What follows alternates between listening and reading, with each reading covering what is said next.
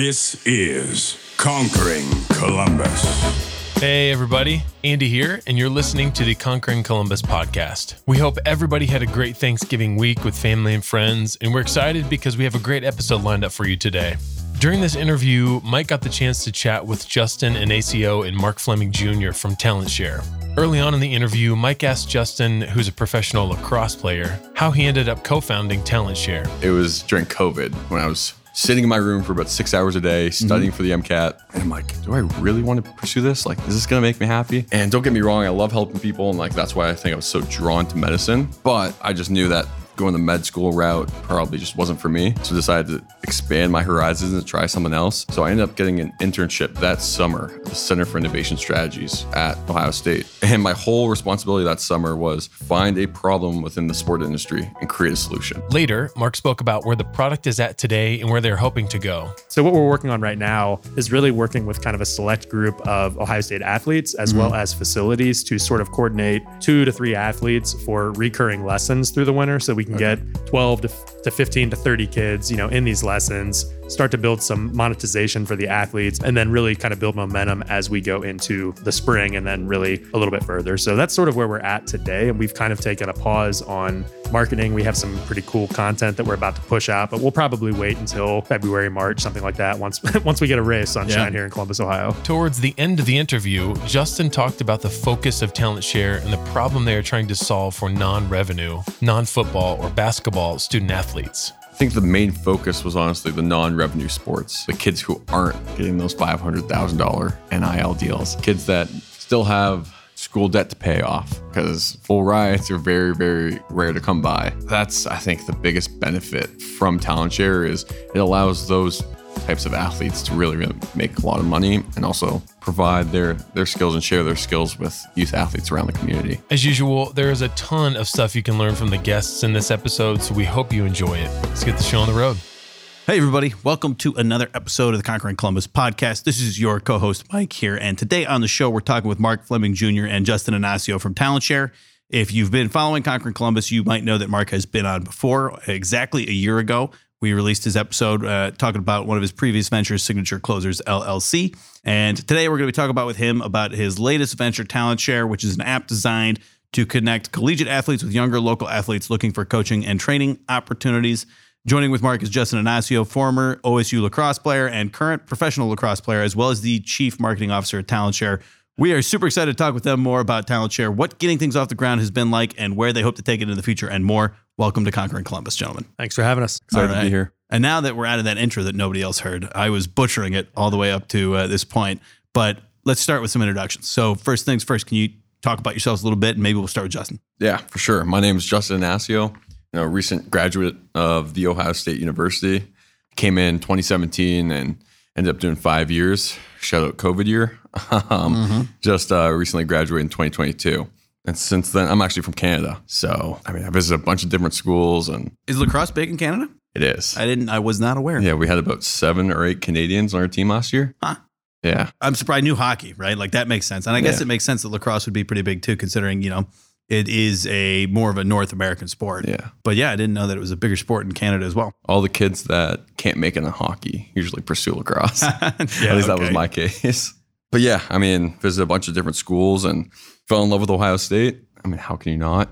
And yeah, decided to stay here after post college because I loved it so much. since I was on previously, I'll keep my intro pretty short, but connected with Justin over this idea of creating an app to bring together collegiate athletes with youth athletes. Justin had worked on a similar project or a company called Reps while he was at the Ohio State. Excuse me, Justin. I think I heard you say the Ohio State. And, you know, we both, I think, were aligned in our vision and saw the potential. And so we've connected and basically consider Justin a co founder. I'm a co founder. We have uh, a third person involved that's on the technical side uh, to actually build the things that we come up with. Right. That's important. The Yeah. building part. Absolutely. So excited to be here and uh, happy to to talk with you tonight. Fantastic. Yeah. And so the the is important, by the way. We trademarked that. Mm-hmm. We got a trademark on the word the at Ohio State. So there's important. only one, the OSU. But I'm curious, you know, when we talk about this app, and, and I guess probably a good place to start is where the idea came from. And it sounds like, Justin, you were working on something similar for a little bit in college. So can you tell me a little more about that and kind of where this idea started to uh, germinate, so to speak? Yeah. So a little context with my background. I uh, was a bio pre med major at, Hey. Ohio State. Welcome. You too? Yeah, I was, I was pre-dental, but I mean, same kind of similar stuff. You're a dentist now? Absolutely not. I'm You, not a doc- you a doctor? Not a doctor. Welcome to being an athlete and taking pre-med and thinking you're going to be okay. yeah, nope. so, long story short, it was during COVID when I was sitting in my room for about six hours a day studying for the MCAT. And I'm like, do I really want to pursue this? Like, is this going to make me happy? Mhm. And don't get me wrong, I love helping people. And like, that's why I think I was so drawn to medicine. But I just knew that going the med school route, becoming a surgeon probably just wasn't for me. Mm-hmm. So decided to expand my horizons and try something else. So I ended up getting an internship that summer at the Center for Innovation Strategies at Ohio State. And basically it was like a sport accelerator program. And my whole responsibility that summer was to find a problem within the sport industry and create a solution. So ended up going through this program. It was condensed to eight weeks. I had an outreach week. I ended up talking to 135 different people, hopping on calls with them. I was like current coaches, current players, media companies, equipment companies, and youth organizations. Mm-hmm. And the biggest problem that I found after talking to them, mining all the data, it was just accessible coaching opportunities. And from my own experience from being on both sides of private lessons and finding these accessible coaches, sorry, I knew that was a very, very prevalent problem in mm-hmm. today's industry, not just for lacrosse, but for many other different sports, because I know how many utilize the private sessions with college athletes and even pro athletes as well. Mm-hmm. Mm-hmm. So I created a company called Reps, and that was during my fifth year. I think it was around November. I uh, actually registered it as a company, and at that time, Mark can definitely tell his side. But me and Mark connected, ended up talking, staying in contact. He had a similar idea, and it got to a point where we were talking. We're like, instead of competing for the same market, his was all sports, mine was just lacrosse, but. Instead of just competing, we knew how big it could get and it will get. So uh, we decided to join forces and, and work together. Yeah, it's definitely an interesting idea, and it's one of those things that makes a lot of sense, right? Especially when you talk about athletics, right? You mentioned the importance of private coaching and getting that chance and that experience with great coaches. Well, I mean, they talk about it even in what Freakonomics, right? Is, is anybody here read Freakonomics? Old book. Okay, so Freakonomics, they talk about why something like 90, 80% of professional baseball players, MLB players, were born in the month of like July or August. And it's because that's the last month before you sign up for Little League that you'd be the oldest you could possibly be. And then you get access to the travel teams and the good coaches. And then the more good coaches, and, and by playing more, now you're tra- playing travel baseball, you're getting better and better. And if you don't have the money to invest in that travel baseball, then you're going to fall behind. But then you won't make that travel team anymore, and you won't make that junior varsity team as a freshman, or you know, so on and so forth. And it ultimately leads to a gap that you can't make up for. So access to good coaching is fundamentally super important to anybody who wants to compete at a high level. But I guess you mentioned something that intrigues me here. So you he said that you were working on something similar at the same time. How did you guys end up bumping into each other? Yeah, I, w- I was working on something similar. Actually, as it happened, a good friend of mine, kind of the co-creator of this idea, his name's Dan DeLucia. At the time, he was the pitching coach at Ohio State.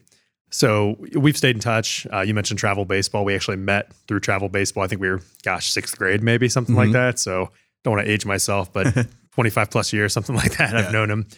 And we were having coffee in Upper Arlington at Crimson Cup, just sitting there talking. And all this stuff with NIL was taking place. And so we had seen that there were a number of opportunities for athletes to make money, but it was primarily football and men's basketball. And, you know, we both felt strongly that there's sort of an inequity there. And we wanted to create opportunities for other athletes. And he had a story of a pitcher that he had on the team. And that pitcher was bussing tables at Scioto Country Club. And, you know, it's great. He can network and whatever and meet people. Yeah. But, uh, you know, Dan kind of indicated, man, you're like an all Big Ten pitcher. You could probably be charging, you know, 50 bucks a kid, get five kids together, make 250 mm-hmm. bucks in an hour, and you're making 15. Yep. And hmm. the challenge was this this Sounds athlete. You've heard this. So this athlete was like, I have no idea where to start, right? I don't know where to begin. Where do I find the parents? How do I market myself? Mm-hmm. Um, and this is an all Big Ten pitcher at the Ohio State University. So clearly, you know, an elite athlete that could bring a lot to the table for youth athletes. So after hearing that, you know, my experience previously, I won't dive in too deep, but had a network of notaries across the United States and kind of helped manage sort of a marketplace, kind of a two sided marketplace. We had notaries and then we had like lenders and title companies kind of connected the two. And so you know, kind of thought to ourselves, okay, well, this is sort of similar. So why don't we pursue that opportunity or that Mhm. idea? So that was sort of where the idea was born on my side. And as I was vetting the idea, I actually connected with uh, Nick Myers, who is the coach at Ohio State, the lacrosse team, as well as uh, Amy Bokker on the women's side and a few Mhm. other coaches. And Nick was like, "Oh, I got this young guy, Justin. He's pretty, uh, you know, great guy. He's got a similar business. You guys got to connect." And so he made the introduction, and I think from the first time I talked to Justin, I came away super impressed. We were pretty much on the same page, and at that time, we were just trying to figure out how we could work together, or are we going to end up competing? Mm-hmm. And you know, I definitely think Justin had a leg up in awkward lacrosse. stare across Right. the table. Like, hey, what, you know, Yeah, what, are we you- doing you- here? Yeah, yeah, it's kind of a staring contest to see who would blink first. But you know, ultimately, I think Justin, obviously, with his experience and his relationships, and obviously his connections in lacrosse, brought a ton to the table. And so, you know, we basically said, why would we compete? We're in the same city, same concept, same idea, and so mm-hmm. that's how we connected in the beginning. Yeah. And so once you guys kind of decide to go together, first step is so with this type of a product, right? There's kind of a couple different ways you could go about it. So I'm curious about how you guys decided to tackle what is a thorny problem, right? There's number one, right? Who do you get first? Do you get the kids that are looking for coaching first? Or do you get the coaches first and then hope they bring the kids? And then the secondary thing is building the actual product and making it work. So I'm wondering how you guys started about that and how you thought about that problem of like who are we going to bring to the table first in this situation? So, you know, what's interesting about that, we had put together a sort of prototype or an overview of what we wanted the product to be. Noah Brandyberry is our Mhm. technical co founder. So, he and I had really sat down in the beginning and talked about okay, what are some of the features that we think this product needs? Mhm. So, we had started down the road already. When we connected with Justin, I think we'd really kind of settled on the idea that, okay, we have a two sided marketplace, which is always challenging, like you said Mm-hmm. you know, what do we attack first? And I think we really thought to ourselves that between Justin's connections and then also the need to have Ohio State athletes involved and engaged and bought in, that would be where we'd start. Because from a parenting perspective, you know, I have daughters. And so I said to myself, okay, if I go on an app, Mhm. somebody gets me to sign up and there's nobody on there, my experience is horrible. So why would I stick around? Right. You know, you burn that bridge right away. Whereas I think we've done a pretty good job through, you know, just staying in close contact with, we probably have, I don't know, 30, 30, 40 athletes on the app today Mhm. that we have really kind of cultivated a relationship with where we can talk to them and say, hey, what features do you want? We created an athlete advisory council. There were, I think, 16 Ohio State athletes from various sports Mhm. to get their feedback and also to show them the inside of the business. And so by getting them on the app first, I think we're at a place where we have a close relationship, we can communicate timelines.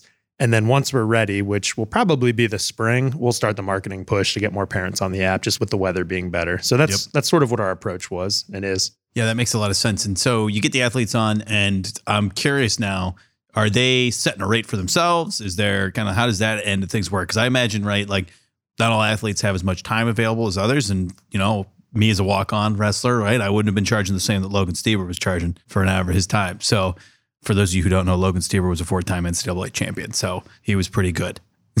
Yeah, so on the app right now, on their profile page, they can really, really express their accolades and their achievements and things along those lines. And yeah, they do get to set their own rates. So, for example, we have Ben Randall, who is a Premier Lacrosse League All Star Mm-hmm. on the platform. Yep. So he probably has the authority to charge a little bit more than a sophomore Right. at Ohio State currently. Yeah, and it's interesting to me as well. Like, are they setting the okay? Here's the dates and times that I have available, or is it I'm just making that connection and then letting you guys figure out the schedule? So we actually thought about that a lot in the beginning. Mm-hmm. Right now, the way it's structured, and of course, with anything in a startup, you know, subject to change, right? But we do have the athletes entering their calendar. So their availability is there. Mhm. And one of the features that we're recently adding or adding like pretty much this week. So originally, if an athlete had not updated their availability, we were just saying, you know, no upcoming availability. Mm-hmm. Now we're going to add uh, a box basically that says message me for availability. And we think that's going to accomplish a couple of things. One, it lets the athlete know, hey, there is somebody interested in a lesson from you, even if you don't have anything on your calendar. But then the second thing is we're going to allow the athlete then to respond back, but we're going to limit that communication to be pretty much just calendar availability Right. to keep them on the app, right? I mean, that's one of the big challenges with something like this is, you know, if I got to know Mike was an amazing wrestler, beat Logan in practice one day, you know, I don't know if that ever. I don't know if that ever happened, but No. you know, but maybe I maybe Mike's a great coach, right? He was So- a world champion though, so I don't feel too bad about that. second place isn't too bad in that situation. So, but you know, if, if uh, we decided, okay, Mike would be a great coach for our kids, maybe I'll just text you directly, right? So we want to avoid that and sort Mm-hmm. yeah, of build. that that was the other that was the other aspect. So this is actually because it's funny that you guys both had the same idea. This idea actually has crossed my mind as well in the past. It's just you know being an athlete. It's like okay, yeah, there's a whole bunch of athletes out there that could be making more money than they are. So one of the most frustrating things about being an athlete pre NIL laws was that if you went and coached at a camp or something, they couldn't pay you more than they'd pay so Joe Schmo off the street here for coaching wrestling, right? Like you know, no matter how good you were, they were like, doesn't matter.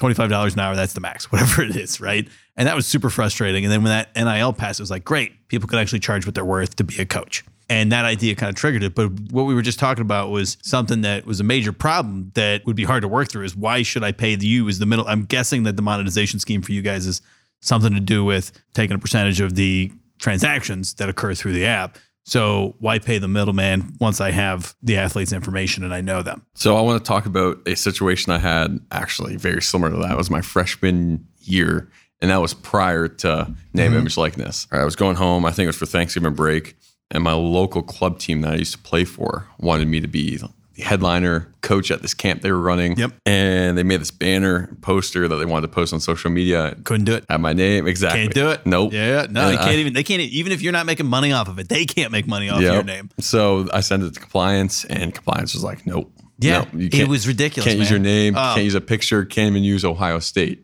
So all they could say is a current college athlete Yeah, with like a blackout like. can you believe that? like, I mean, yeah. Prior to NIL, the ridiculousness, the hoops that you had to jump through. So there was actually someone told me that let's say you come back 20 years after you've done competing, right? Someone looks at you and say, "Did you play lacrosse at Ohio State? Let me buy you a drink because you bought, played lacrosse at Ohio State." That's a violation. Even like twenty years prior later. to NIL, prior to NIL laws, because you are an athlete from cradle to grave, according to the NCAA.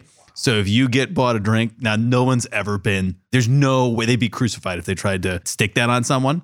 But I was told that that is actually like considered technically a violation. wow, I didn't know that. at least prior to NIL, I assume it's not anymore because now you can like, oh hey, you're so and so, right? You're winning it off your name, image, and likeness. So you're fine to get that drink. But yes, that's what I was told. Yeah, and the other thing you mentioned. But yeah, sorry, we're going back to what we were talking about. I, I could go off on the NCAA oh, all day. I agree. I totally agree. Going back to what we were talking about, we were talking about keeping people in the app and not allowing them to, you know, like again, that's one of the big things is you could lose a lot of money after hey one session. Now I'm going to go offline and do it. So what prevents that from happening? So Mark, Noah, and I have had many discussions regarding that. And one thing, for at least the beginning part of this process, we want to give the coaches, you know, 100% of whatever they're charging. Mm-hmm. Because if we're taking like 20, 25% away from them, they're going to be like, oh, screw this. I'm going to work around this app. Here's my number. Here's my Venmo. Just text mm-hmm. me. We can get lessons another time. So by giving them 100% of whatever they're charging, we're going to just charge a little service fee to the parents, like an Uber style, kind of like that. Makes complete sense. Yeah. And we just want to make it as convenient and as appealing to the coaches so mm-hmm. they don't have a need to really work off the platform. Another thing, how we want to get parents to stay on the platform as well is we talked about a, a reward program. So you get like reward points every single time mm-hmm. you do a lesson. And we're in the process of partnering with some equipment companies. And I know Mark's got a lot of things in the works right now. But yeah, so we're uh, definitely still work in progress, but that's our plan right now. And so something that we haven't talked about much, Justin, is you're doing all of this while also playing professional lacrosse. Yes.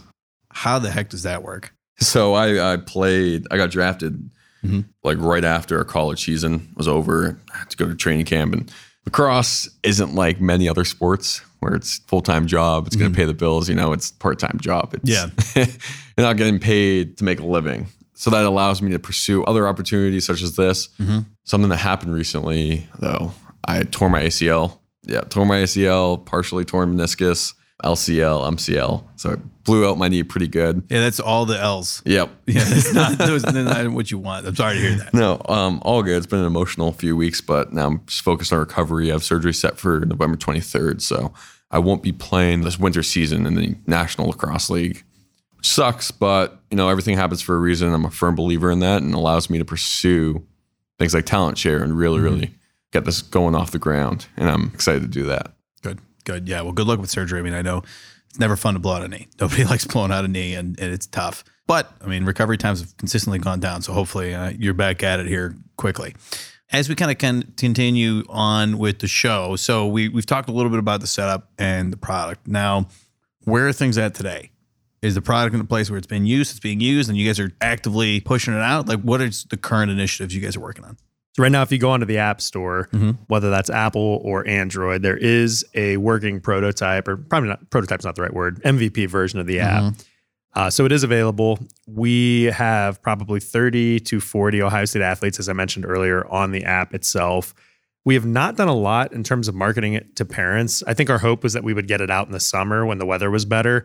And, you know, so for example, one of the features we have currently on the app, you can add facilities you have access to. So that could be a park, that could be your house if you have a basketball mm-hmm. hoop, that could be, you know, a swim club you belong to if you have a mm-hmm. swimmer, whatever that might be.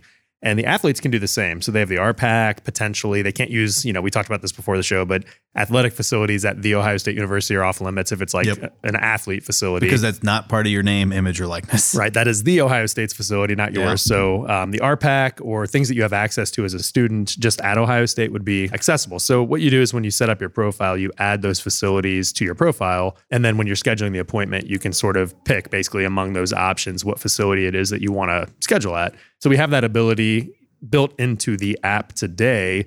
But, you know, obviously the winter comes around in Columbus, Ohio, and the drive here you guys can relate to. It's like 39 and sleeting rain or something tonight. So probably not the best night to be outside. So we've had a few lessons through the app. Justin's taught a few lessons. Uh, my daughter's actually done some lessons. I'll shout out to Delaney Lawler, Ohio State field hockey. She's amazing.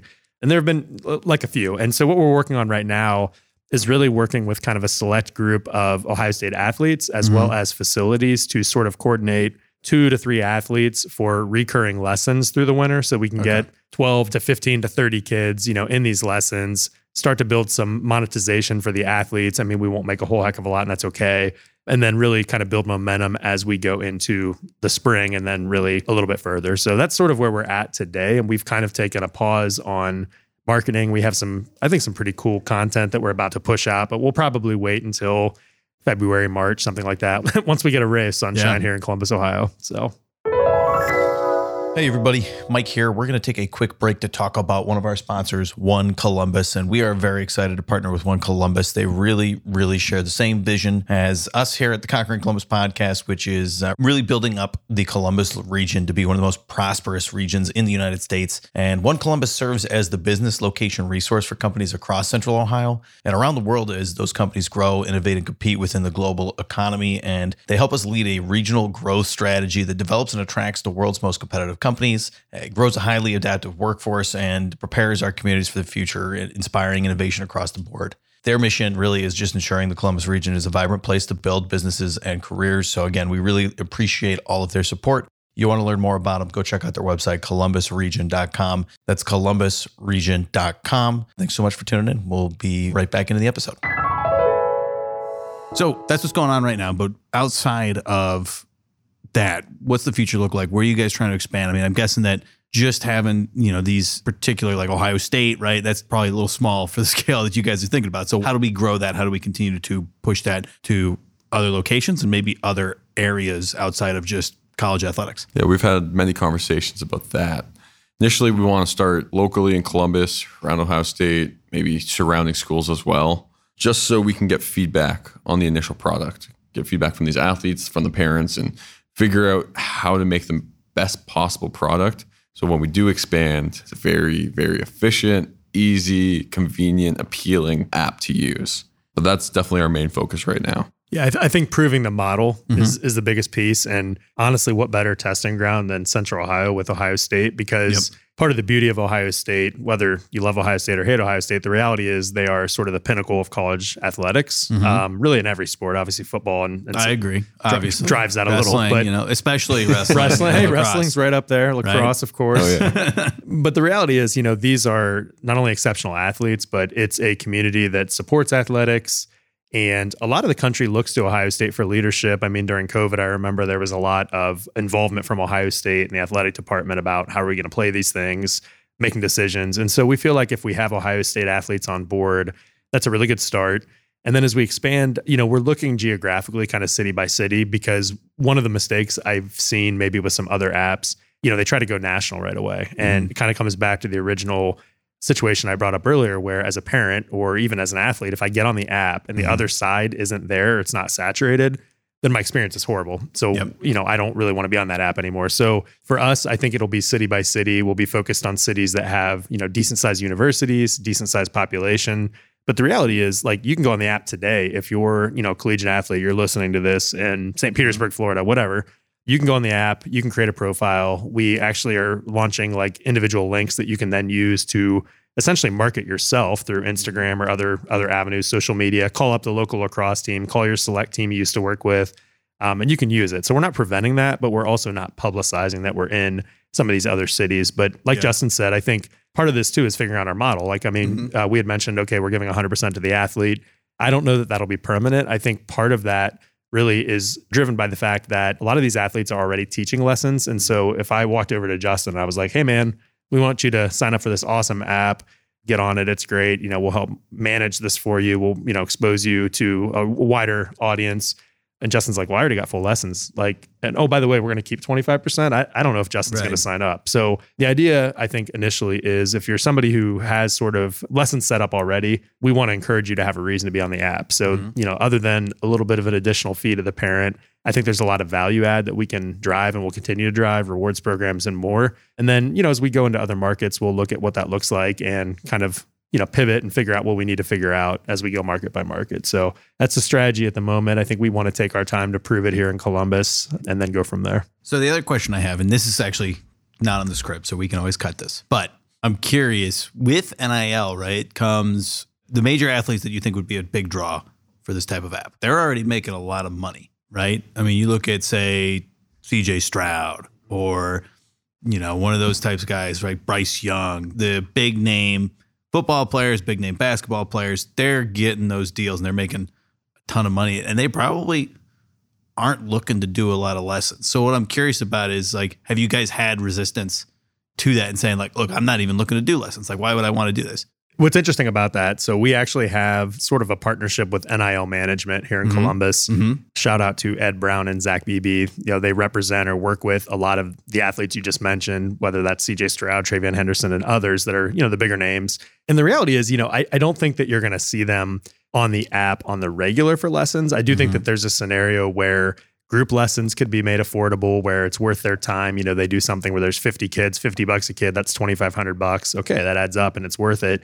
But I think what's kind of an interesting piece to the puzzle that we've thought about. You had mentioned earlier, I think very early in the episode about just the gap in terms of like, okay, if you don't have the ability to pay for travel ball, then you know you lose that Mhm. opportunity. There's a gap. Well, reality is a lot of people don't have that ability. And so, you know, around central Ohio, there's affluent communities, whether that's, you know, the upper Arlingtons, Dublins of the world. Mhm. You know, we know that those parents are able to afford these lessons, but there are Mhm. other communities that are not so affluent or not so able to do that. And so we do have aspirations to build out whether it's through collectives or businesses, a pool of money that will be dedicated to sort of these lessons that are for people that can't afford them. So Huh. I think there will be a scenario, I hope, where we can go to a CJ Stroud, we can go to a TreVeyon Henderson, talk to them a little bit about, you know, hey, we're offering this as something that people can't afford otherwise. We have this pool of money, so we will pay you for your time. You know, it's probably not something you want to do every single day, but there may be an opportunity. So I think there's potential there. And I do think that in particular, if you're not like, so there's a lot of football players that, you know, they may be household names in Central Ohio, but they're not Mm-hmm. you know, moving the needle for, you know, millions of dollars in endorsements. Yep. I think there's still an opportunity there and they have a lot of knowledge. Or, I mean, heck, the fourth string quarterback, I couldn't tell you who it is, but they probably have a lot to offer and this Yep. may be appealing to them. So, and that could be pretty cool because maybe they're an incoming freshman, five star kid that, I mean, who, who knows? Maybe they have an NIL deal already, but, but if they don't, you know, there may be an opportunity here as well. Yeah, and as we uh, discussed and as we're proceeding with Talent Share, I think the main focus was honestly the non-revenue sports. You know, the kids who aren't getting those five hundred thousand dollar NIL deals, kids that still have you know school debt to pay off because full rides are very very rare to come by. Yeah. So that's I think the biggest benefit from Talent Share is it allows those types of athletes to really, really make a lot of money and also provide their skills and share their skills with youth athletes around the community. Yeah, I don't know what lacrosse is like, but I do know in wrestling you get nine and a half full scholarships with 10 starters. So there's less full scholarships than there are starting athletes on the Ohio State wrestling team. So people think of football, there's like a hundred and something scholarships. They're like, oh man, you're so lucky to compete. At, like most athletes outside of the major sports are paying their way. Yeah. So there's a, for a roster of 48 guys, we had 12.6 full mm-hmm. scholarships for mm-hmm. lacrosse. The Yeah, math very does- similar, doesn't very add up. similar ratio. Yeah. Very similar ratio to wrestling, right? Outside of football, basketball, the money making sports, right? Those scholarships are not nearly as there. So next time you look at those soft athletes all making all the making all the money and getting free rides to school, just remember that. Well, that's speaking of which, you know, you brought up a, a good point and something I think that's worth mentioning. One of the features that we're hoping to add, you know, we realize that student loan debt is an issue, you know, Mhm. universally across society, and that applies to most athletes as well. And so we have talked about adding like a tip button so that at the end of a lesson, a parent could go ahead and, you know, hey, I'm gonna add a five dollar, you know, tip basically for the athlete. And instead of having that money go towards God only knows what on the weekend, we could integrate that to there's various parties and partners out there that have student loan repayment platforms. So we may allow the ath- athletes to advertise, hey, I have $50,000 of student loans. Parent puts five bucks towards it, automatically pays down five bucks on the principal alone. So that's something that's on our radar as far as just, you know, one of the ways we can add value, I think, over time. Yeah. No, I mean, that makes a ton of sense. And I think that would be a very, maybe at the time, the student athletes might not see the value of that, but it, I think it would be very valuable in the long run. So, a couple last questions, guys, and then we'll get you out of here. But uh, first one is any advice for our listeners? And just so you guys know who we're talking to, typically in Columbus, Ohio, they're interested in what's going on from a business perspective, anywhere from 25 to, you know, late 40s, early 50s, typically. I say this every time, typically, because I'm waiting for somebody to comment and say, I'm not in your category. But yes, I know there's more people out there, but that's the typical range. Well, when Justin's on the podcast, we may, may get some people that are younger than you're, what, That's fair. 25, right? But, you know, my advice would be having gone through this, my prior company, we were able to kind of bootstrap, scale, sold it to a Fortune 800 company, publicly traded. So going into this with Talent Share, I'm like, oh man, we'll be able to build this. You know, we have, you know, I have the experience. I've done this. We'll build it and people Mhm. will come along. And the reality is, you know, it doesn't work that way, right? I mean, so even though we think we have this amazing technology, amazing offering, there's still a lot of work that goes into that. Mhm. So I don't think that should scare people, but I also think you should understand when you're starting a business, if you don't see instant success, Mm-hmm. that's to be expected. And I look back to my days at Signature and it was a grind, you know. I mean, that's the reality. If you want to grow a business, it takes some dedication, it takes some hustle. Uh, we're realizing that, or I'm realizing that all over again. Mhm. And, um, you know, sometimes that makes you appreciate the journey a little more when you look back because you think, okay, I remember the days when I had to Yeah. put in that hustle and here we are today and it pays off. So, you know, my advice would be if you have an idea, you think you can solve a problem, take the time to vet it and, you know, don't be afraid of the hard work that comes along with it. So that's been my experience, especially recently. For me, the whole time I've grown up and thought about being a doctor, I've always thought that people who started their own companies were just way smarter than everyone else, like the Bill Gates and Mark Zuckerbergs in the world. And that's just I've realized, especially through the entrepreneurship I had with the Center for Innovation Strategies, that's just not the case. You know, it's someone who sees a problem in society and wants to be the solution and help fix that. My piece of advice is you're not stuck to your corporate job for the rest of your life. You can really, really expand your horizons and, and try something new and, and really pursue anything. Uh, you don't have to be the smartest guy in the room to start a very successful company. Absolutely. You know, and I've we've talked to hundreds of business owners throughout our time on this podcast. And if there's one thing in common, it's not intelligence. It's not like that they were all just brilliant beyond belief. It's hustle. Every single one of them had to hustle and get where they are. And they, like you said, they saw a problem, decided to fix it, and didn't take no for an answer. So I think that's great advice, really solid. Last question of the show, centered around the theme here on Conquering Columbus. And uh, Mark here's heard it once before.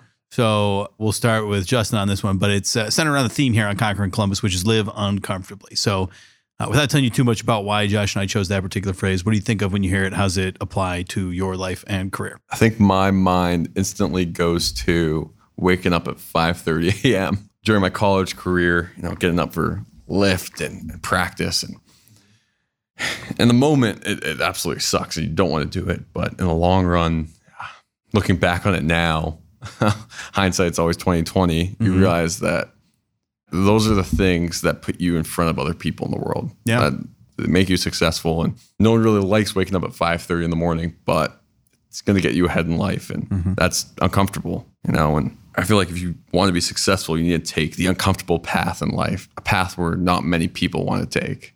And I don't know about you, but for me, when I think about my time in college athletics, I don't remember any of the easy days. You know, I don't go back and mm-hmm. think like, oh yeah, I remember that practice that one time where we didn't have to do anything and I was real energetic and fine after practice. I remember the hardest days. I totally, yeah, I totally agree with that. The one day that's Right. so vivid in my mind is probably our, Navy SEAL training. Yeah, and you think about it like, oh, it's the worst. It's like the worst day of my entire Yeah. college career. But it's the one that I remember, and I remember it oddly in like a fond way. Like I, if I had the opportunity, Even though I hated every Yeah. moment of that day. I think I would go back and do it again. Exactly. exactly. Right. It's that it's that experience that kind of bonds you to the team and you know you got better. So cool. Good answer. Good answer. Mark, you want to go again? See if it matches up with the last time you said it? Probably will, but it won't. Um, so, you know, one of the things before I answer the question, I think is really interesting. You know, Justin had mentioned the Navy SEAL workout. Mm-hmm. And, you know, I think sports, maybe outside of everything in life, aside from maybe the military, Mhm. those experiences when you are just, you know, dead tired, you're bleeding, you're sweating, but you're together as a team, like there's nothing like that in terms of building unity and bonding and just that camaraderie and, you know, the sports I played, the brotherhood as, Mhm. as they look at it. And, you know, you hear that. I, I've never served, and thanks to those who have. But, you know, you hear similar things about the military. And I think short of that, you know, sports is probably the next closest thing to going through that experience. And, you know, so that speaks, I think, volumes to living uncomfortably. And for me, you know, I mean, obviously that all ties in, but I think it comes back to a growth mindset just in life in general. So, you know, ultimately, I think a lot of living is, you know, looking at who you once were, who you are today, who you want to be in the future, and making things happen to go in that direction. I'm a big uh, Atomic Habits guy, James Clear, really cool stuff if you haven't read that book. But it talks a little bit about how habits compound and, you know, everything you do every single day adds up. So, you know, if you're an athlete and you train one day, you know, big deal. You're not going to have huge improvements. But if you train an hour a day for thousands of days, day after day after day, that compounds. And so that's the compounding interest of our lives are those habits. So for me, I think it is applying habits and, you know, keeping a growth mindset and not being sort of complacent or good with the status quo. And, you know, really that should apply, I think, throughout our entire lives, not just, you know, in business, but also personally.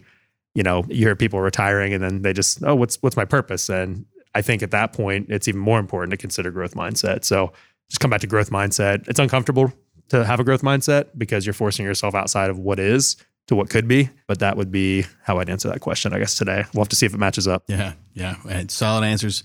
And uh, thanks both you guys for joining us today. It's been great talking to you and learning more about Talent Share. Really enjoyed being on here. Thank you for having us. Yeah, thanks for having us. Sorry Josh wasn't here, but we'll, we'll catch up to him We soon. can make fun of him for that, you know, so it doesn't matter. But Conquerors, thanks so much for tuning in. If you enjoyed that episode and you want to learn more about Talent Share, go ahead and head to www.thetalentshare.com. You notice that the, by the way, like the Ohio State University. So thetalentshare.com. Can't believe you got away with that I despite the trademark. huh? Don't tell uh, but- me. So, thetalentshare.com. Thanks so much for tuning in. Hope you enjoyed this episode. If you did, leave us a like. Go ahead and hit that subscribe button on whatever podcast app you are listening on. really does help us out to have you subscribe. So, we appreciate all your support. We'll talk to you next week.